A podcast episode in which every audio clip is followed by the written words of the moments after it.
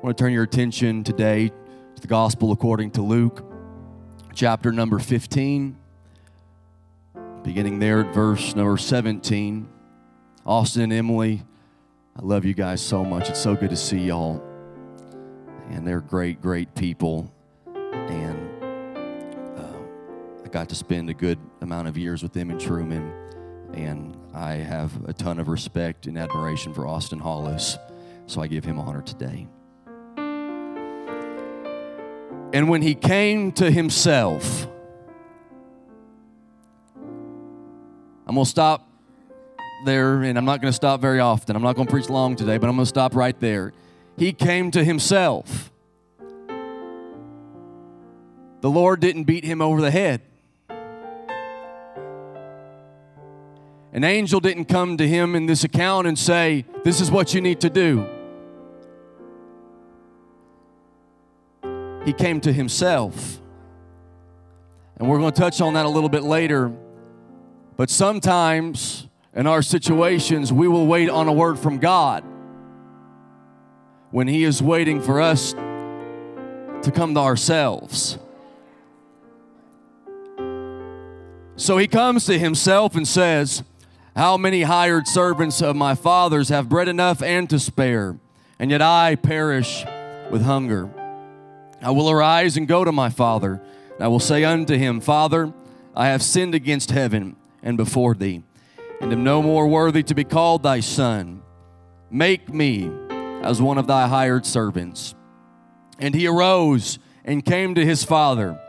But when he was yet a great way off, his father saw him and had compassion and ran. How many times has he ran to you?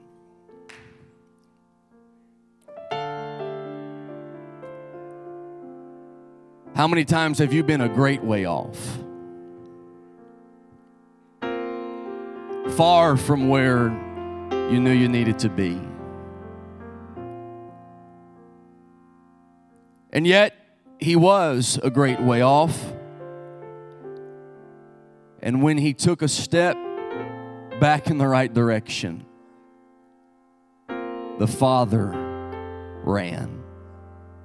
I want to preach to you for a short while today. If you'll step, He'll run.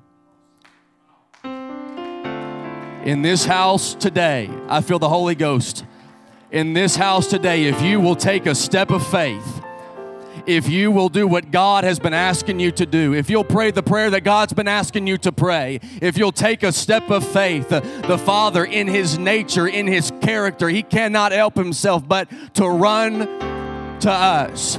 And so today, if you'll step, He'll run. Amen. If you'll take a step of faith, He'll meet you. It doesn't matter if you're a great way off. It doesn't matter if you're in a pig pen. It doesn't matter what you've done with your life. If you'll take a step today, I said, if you'll take a step today, the Father will run.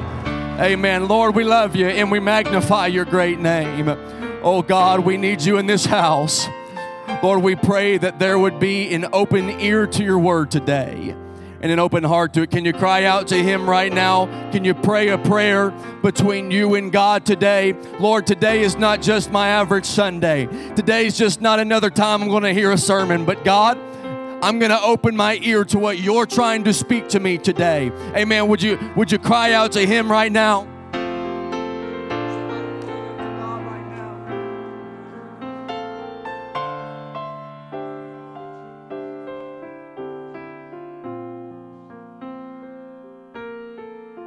Amen. You may be seated in the presence of the Lord. Thank you for standing.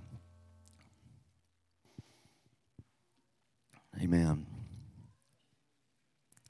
It is the wise old saying that declares the journey of 1,000 miles always begins with one step.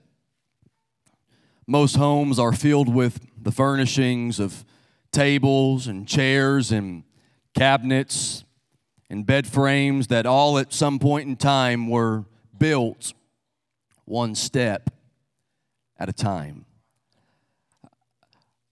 I wish that furniture just came built. I think it used to be that way. now you order a picture of a chair online and it comes to you, and you're having to like mill. They just send you, it's going to get to the point where they're just going to send you a pine tree and you're going to have to mill the thing. This furniture comes and it's got all the parts and you have to assemble it step by step. And I just hate that. Recipes are cooked with loving care of those lost loved ones who left a torn little piece of paper with hand-scratched writing on them, intricately explaining every detail and every step of the perfectly baked chocolate pie, step by step. Amen. If you travel, you know that most of the time you have to kind of gather your thoughts, get your family together, and you begin to plot out and decide where you're going to go, what you're going to see, how you're going to get there, when you're going to get there. All of our travels begin by planning our step by step. The fact remains that we are a people of steps. And so it is, God knowing this, orders our steps. We are people of great dreams, and yet we must operate one step at a time. People of grand vision, yet we must get there one step at a time. Grand dreams and utmost desires are all preceded by small actions that were first required. Victory is the goal, and to conquer the mind, but it will all be done, surely one step at a time. The greatest failure is not to miss God's call. The greatest failure is to never take a step at all. Ladies and gentlemen, I submit for your consideration today that no matter how grand your need, no matter how large your issue, no matter how big your dream, at some point in time, God will call you to take some kind of step. And those steps may seem towering and treacherous, or they may seem the exact opposite as they seem simple and insignificant. But if you will take the step that God is asking you to take, there is no clue, there is no telling, rather, what God would begin to unveil in our lives if we would open up our ear to the voice of the Lord and then command our hearts to be obedient to it. If we would just take the steps that God calls us to take, there is no telling what He would do in this church. There's no telling what He would do in your life. There is no telling what He would do in your family when we take steps that He calls us to take. For we are a people that still believe that the steps of righteous men are still ordered by the Lord. But those steps are indeed still the steps of man and must be taken by men. We believe that He is still a lamp unto my feet and a light unto my path, but my feet must be willing to take steps down paths that are my own. We believe that He still makes me to lie down in green pastures. He leads me beside the still waters. He still leads me in paths of righteousness for His name's sake. Yea, though I walk through the valley of the shadow of death, I will fear no evil, for He is with me. I've come today to tell somebody that the Scripture declares that when we walk through valleys, He will walk through the valley with us. But it does not say that He will walk through the valley for us. And I would to God that somebody under the sound of this young man's voice today would hearken unto the word of the Lord. If God is leading you into green pastures, we must have a willingness to take steps into green pastures.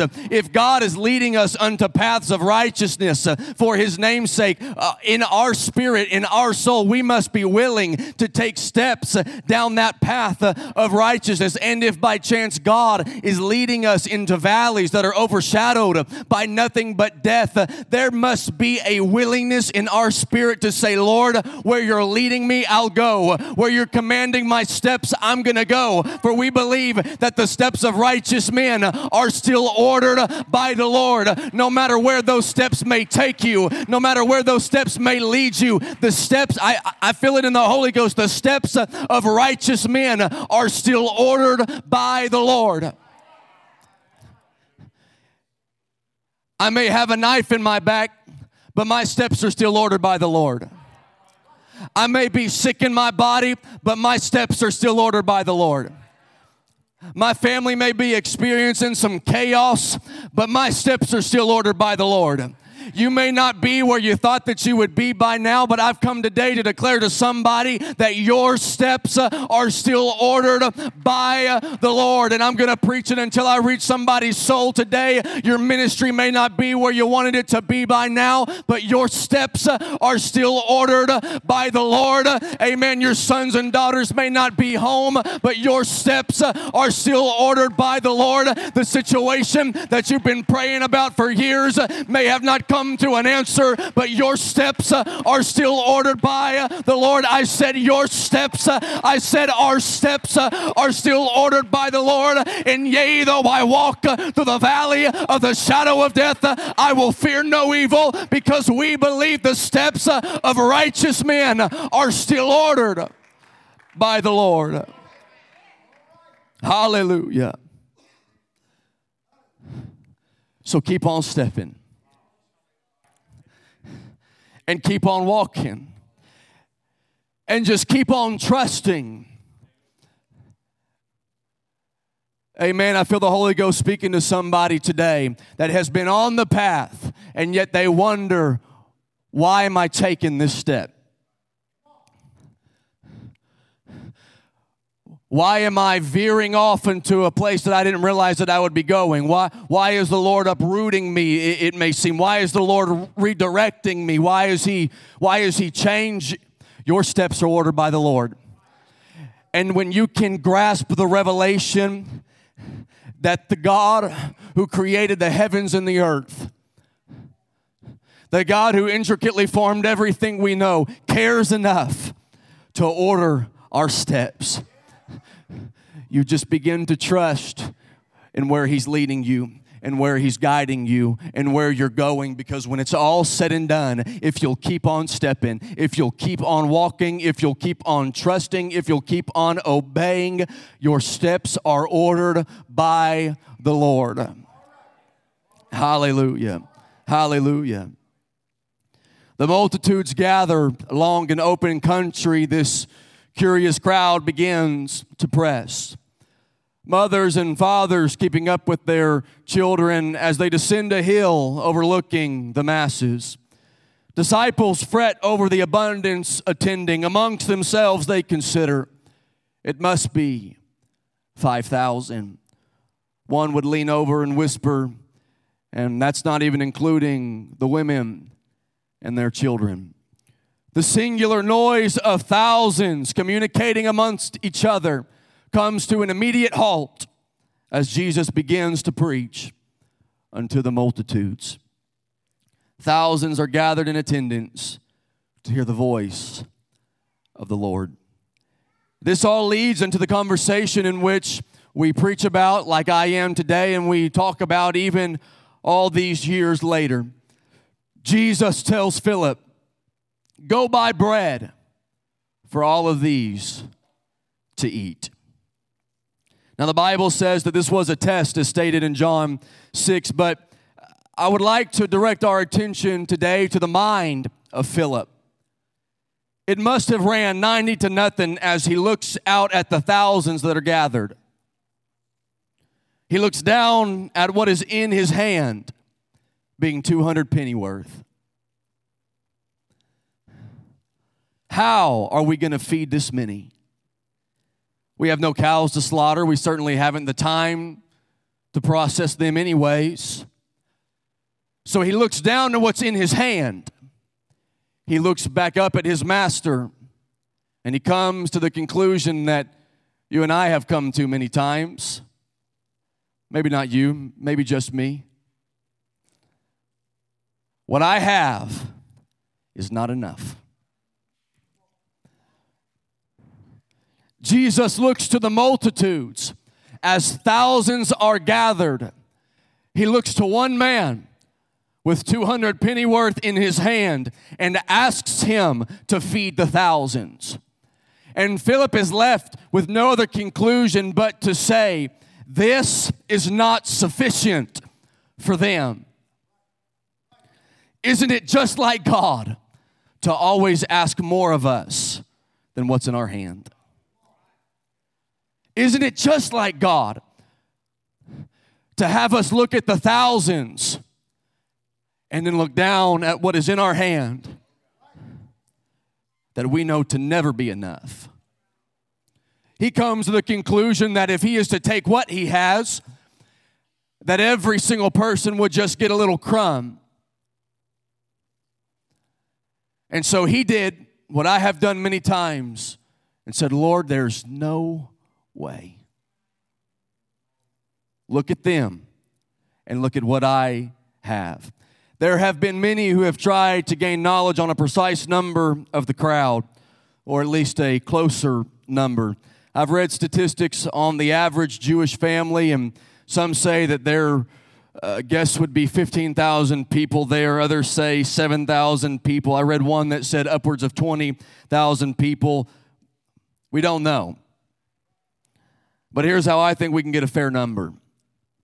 The scripture says that there were 5,000 besides women and children. So let's just say that each man had one wife and one child. That's got us to a grand total of 15,000 people. But to be more conservative in an effort to not sensationalize it, let's just subtract 2,500 people to be safe. We're in the mind of Philip. I need you to see this picture in your mind as he is tallying the totals, trying to connect the dots as they would, in my mind, in my artistic license, would be up on a hill overlooking the masses, trying to figure out and calculate how he is going to accomplish this task that he has been asked to complete. So he does the math like you and I have just done. And the grand total now equals precisely a whole lot of people that 200 penny worth sure ain't going to cover. And nobody told them there was going to be food. That wasn't on Planning Center. Nobody said that when they made the announcements. Nobody came prepared to feed the thousands. We didn't have time to prepare for this. We didn't have time to calculate who we were going to have come in and cater. We don't have the means necessary to complete what you're asking us to do. And so Philip looks to him and says, this is not sufficient for them. What you're asking, we have too little to perform. And this is what I feel to speak to today.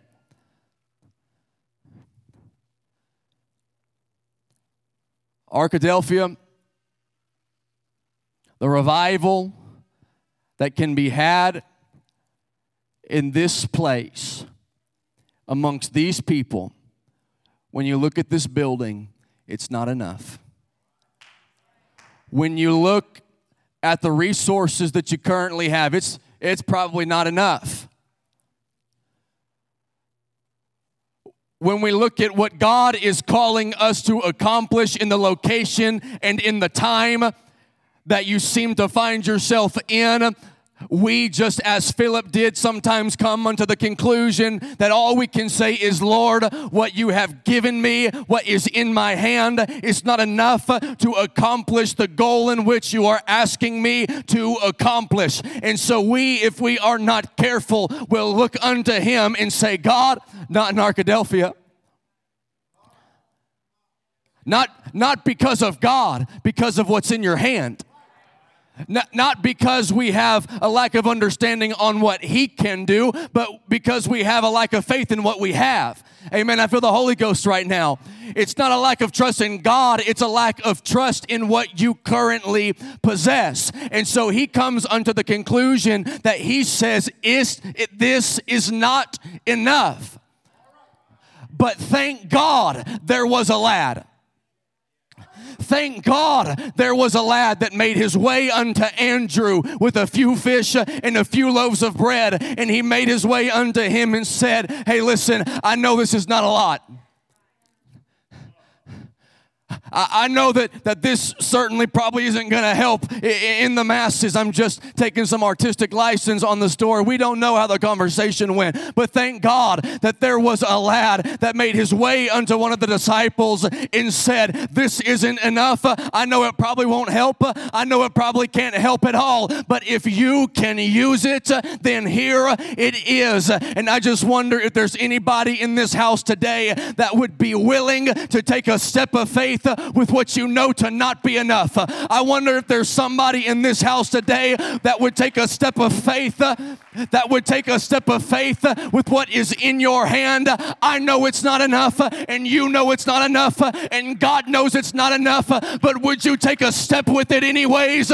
Would you walk out in faith with it anyways and say, God, if you can do it here, use me. Lord, if you can take two fish and some loaves, use me. If you can take this building, pour revival out on it. If you can take the ministry, just pour your spirit out. I've come today to tell somebody, if we will take a step of faith with what we know to not be enough, the character of God, he cannot help himself but begin to break it and begin to multiply it. And if you'll take a step, what used to not be enough will turn into more than enough. What used to not be enough strength will turn into an abundance of strength. With what used to not be enough finances will turn into more than enough finances. If we will take a step of faith, God will multiply what's not enough. So take a step today. Take a step today and see what God will do. Hallelujah. Hallelujah.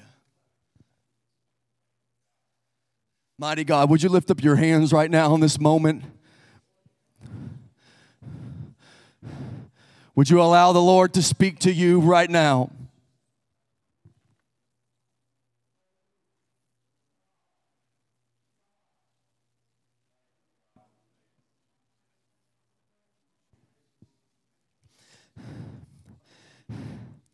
In Acts 12, we find Peter in prison, and the Bible says that prayer was made up by the church on his behalf.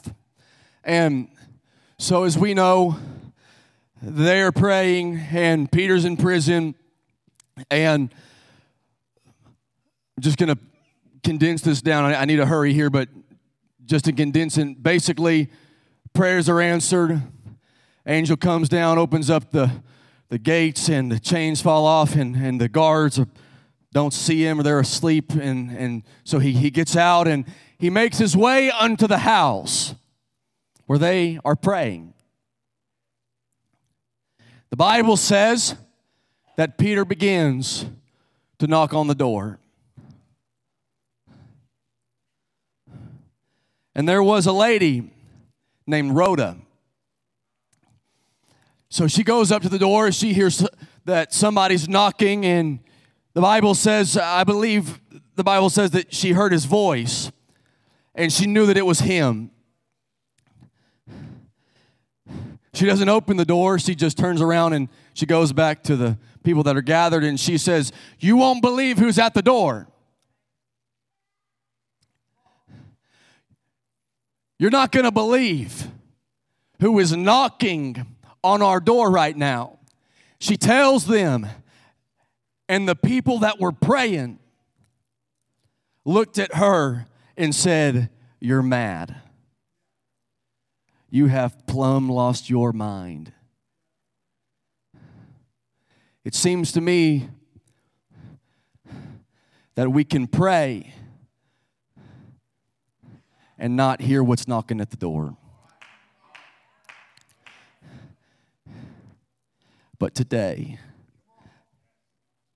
I hear Peter knocking on the door.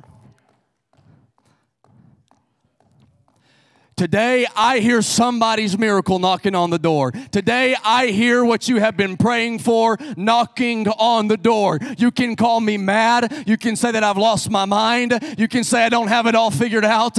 You can say I'm loony in the brain if you like to. But in this place, I just have enough faith to believe that the things that you have been praying for and praying about are knocking at the door. Amen. And I would to God that this church would become a people that says, Lord, we're not just a praying church, but we're a door-opening church.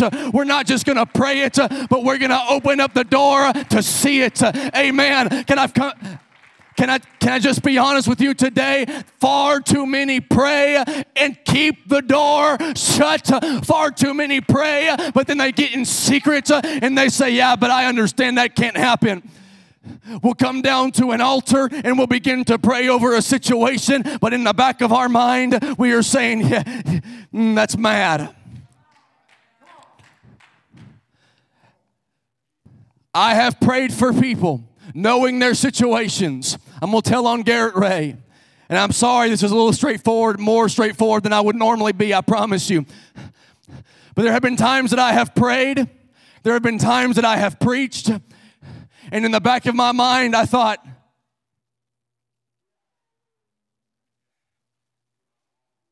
just me, wow. But I wonder what would happen today if we would just open up the door. I wonder what would happen today if in the spirit, in a, I won't say the spirit, but in a metaphor that Rhoda would walk in and say, hey, what you've been praying for is here today. Hey, the situation that you have been praying over is here today. In a metaphorical situation, if Rhoda came walking in the doors, would we call her mad? Or would we say, my miracle's here today. I hear Peter knocking on the door. And it looks foolish. It seems crazy. My mind can't calculate it. I can't comprehend it. But I've just come today to tell somebody that it is knocking on the door. Revival is knocking on the door. An outbreak is knocking on the door. An outpouring is knocking on the door. A healing is knocking on the door. A deliverance is knocking on the door. Restoration is knocking on the door. Chains being broken are knocking on the door.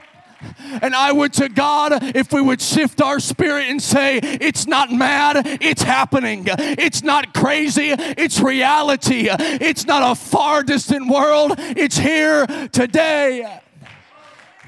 It can happen in this place. Amen.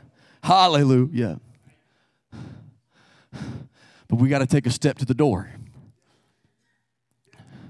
We've got to have enough faith to pray and then walk to the door.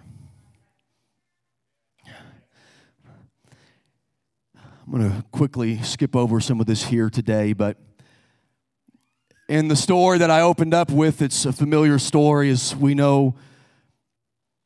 And the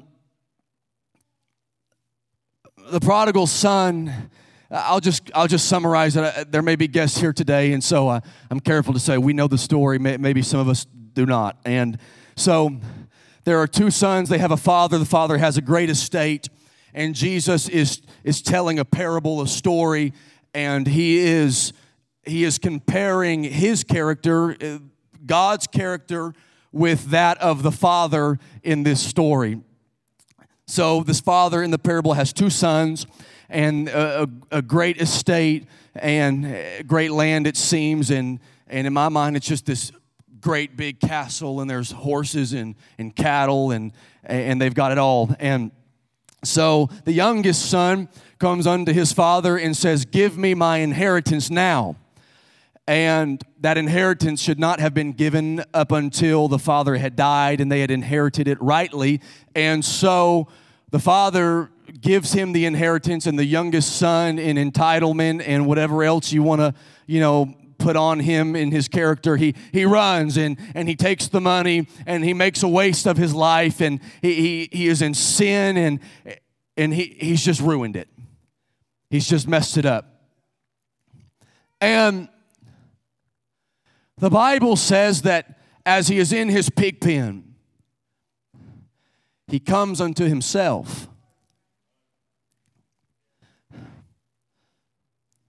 In his predicament, he comes to his own realization. He had had an encounter with his father. He knew the character of his father. He was raised by his father. Just for emphasis here, he knew his father. There was nothing more he could have known about his father. So what was the father supposed to do while he was in the pig pen? He could do, not could do, he did not do, rather, anything. But he left the son to come to his own realization on who his father was. And I have seen people in pig pens say, God has forsaken me. God does not care about me. If he did, then why would he leave me here? If God really knew where I was, then why isn't he pulling me out of this pen? And God is waiting on us to come into our own realization that he has never left us, and he has never abandoned us, and he has never forgotten us. And sometimes when we separate ourselves from his presence, we are left to come unto our own realization. Amen. I've come today to tell somebody, and I'm sorry, I know it's straightforward. It's not in my notes, but I just feel it. Sometimes we have got to muster up enough courage to say, Lord, I don't have to hear your voice today.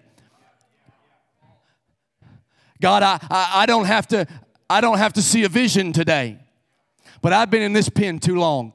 I've been in this situation too long, and I know enough about you that if I'm hesitating to say what I really want to say, and I'm going to be careful here. I promise you I know my place, but sometimes our pig pens are our pig pens. And we'll say, why isn't God pulling me out of this? And he is saying, why would they leave the house in the pen? The father, my God, I'm trying to explain this in the best way that I can. The son knew the character of his father. The son knew the identity of his father. The son was aware of the mannerisms of his father. The son had enough courage to demand his inheritance, but he was not comfortable enough at this point in time to walk back. But the father was waiting for him to walk back. I've come today to tell somebody that sometimes the father has done everything he can do. He has said everything that he can say. He has shown you everything that he can show you. He's just waiting on us to take a step towards him. So you don't have to know anything more about God. You don't have to understand anything more about God sometimes. You don't have to have a fresh revelation. You don't have to see him or hear his audible voice. He hasn't left you. He hasn't forsaken you. But sometimes he leaves it to us to say, you know who I am. You know what my character is. You know how I treat people. You know how I love people. You know how I deliver people. It's your turn to come to me. It's your turn to leave the predicament that you're in and come back unto me. And I just wonder what would happen in our lives if we would just take a step towards him and see what would begin to transpire. So I'll tell you what will transpire. The son, as he is so lost, as he is so confused, as he is in the lowest of the lowest point in his life. He is pacing his pen, pondering the predicament in which he dwells. And he is about to partake in the husk of which is unclean in their culture and in their day. And he comes to himself, as I believe some of us must do today. And he thinks, maybe there is a chance. I know that I have wasted it all, and I know that I have made a mess of this, but maybe there is a chance that if I will just walk back to him. Are you pondering that today? You're pacing your pen. How do I get out of this? But there's a chance today. There's an opportunity today. The door is open for you today. So the son begins to walk. And if I were him, this is how I would walk. One step at a time. But those steps had to be full of great contemplation. If he's anything like me, I'm a planner. I'm going to think about what I'm going to say. I'm going to think about, it's just me. I'm precise. If I'm going to have a conversation with somebody, I'm prepared for it. So in my mind, it would go something like, I have wasted it all. They would never take me back. Surely they know what I have done. Maybe they have gotten word, maybe rumors have spread. They're never going to take me back. They're never going to trust me again. I'm a waster. I'm a ruiner. I'm a destroyer. I am entitled. But at some point in time, that son, I don't know which one it was, he would take one more step. And while he was a great way off, that final step that he took, he would hear the thuds of a man's footstep running and beating the ground, saying to himself, they'll never love me again. He could never trust me again. But he would hear someone running. He would look up, and in the distance would be a silhouette of a man. And he would vaguely try to figure out who is running to him. And he would come unto the realization, it cannot be him. There is no way it's him. After all that I have done, after all that I have said, after the waste of things that I have made. But he would look up to see the Father running unto him. He didn't make it yet. He wasn't cleaned up yet. He didn't have it all together yet. But the Father loves to meet you in the middle. I've come today to tell you, the Lord, I feel this in the Holy Ghost. The people that the Lord is sending here, they're not going to have it all right. They're not going to have it all together, and we're going to have to meet them in the middle.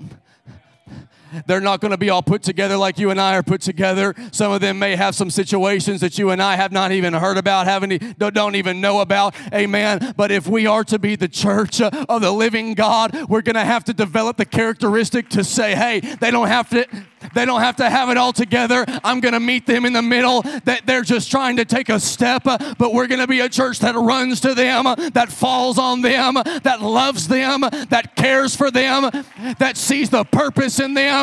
They are wasters, and they are ruiners. They are destroyers. They are entitled, maybe. They don't have it all together, but we are going to run to them.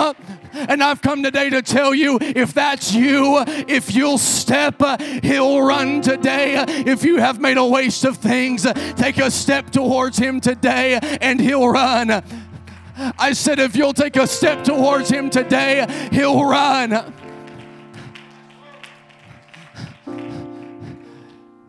And so whatever your need be, He is here today. Stand with me as I close.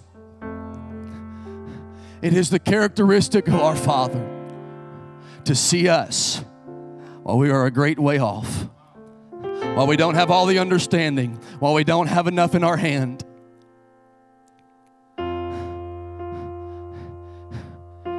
He runs. If you'll step today, He'll run.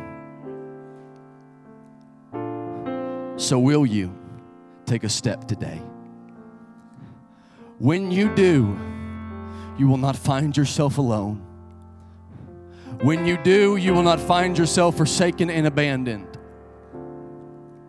I preach to you today a Father that runs, a Father that has compassion, a Father that meets us in the middle. The parable goes on to say, the Father gave him a new robe. He put that signet ring on him and prepared for him a fatted calf. If you are in that situation today, I know sometimes it can be hard to come to the realization of that. But when you take a step, you're not remembered for the pen. This church doesn't remember you for the pen. This church doesn't remember you as a waster, as a ruiner. But this church, this God, this Father runs. When I didn't deserve it, He ran. When I made a waste of it all, He ran. And in my prayer, I've never once heard Him remind me of it. And He won't remind you of it.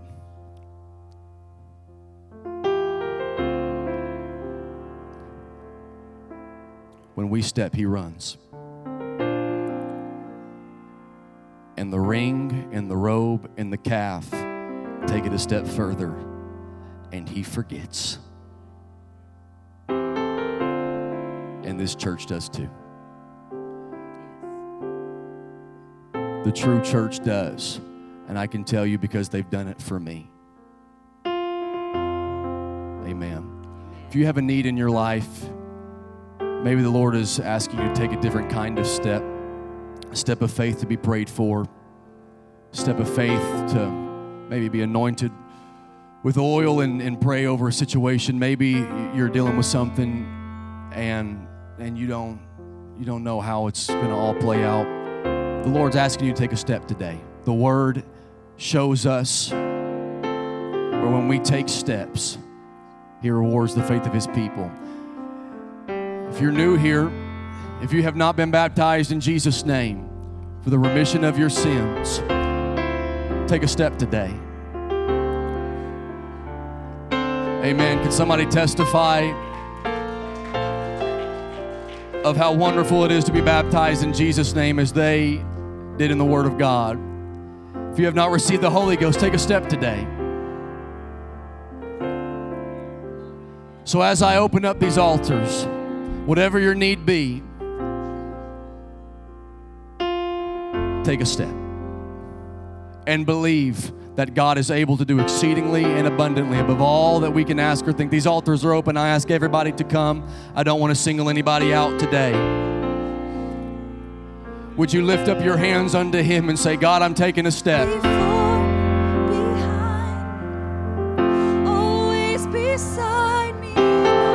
I was too afraid to pray it yesterday, God, but today I'm taking a step.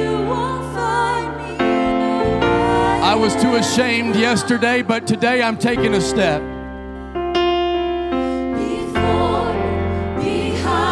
What the Lord is speaking to you right now, would you be sensitive to it?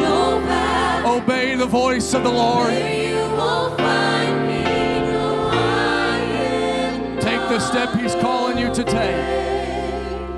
Pray the prayer He's calling you to pray. Make the move He's calling you to make.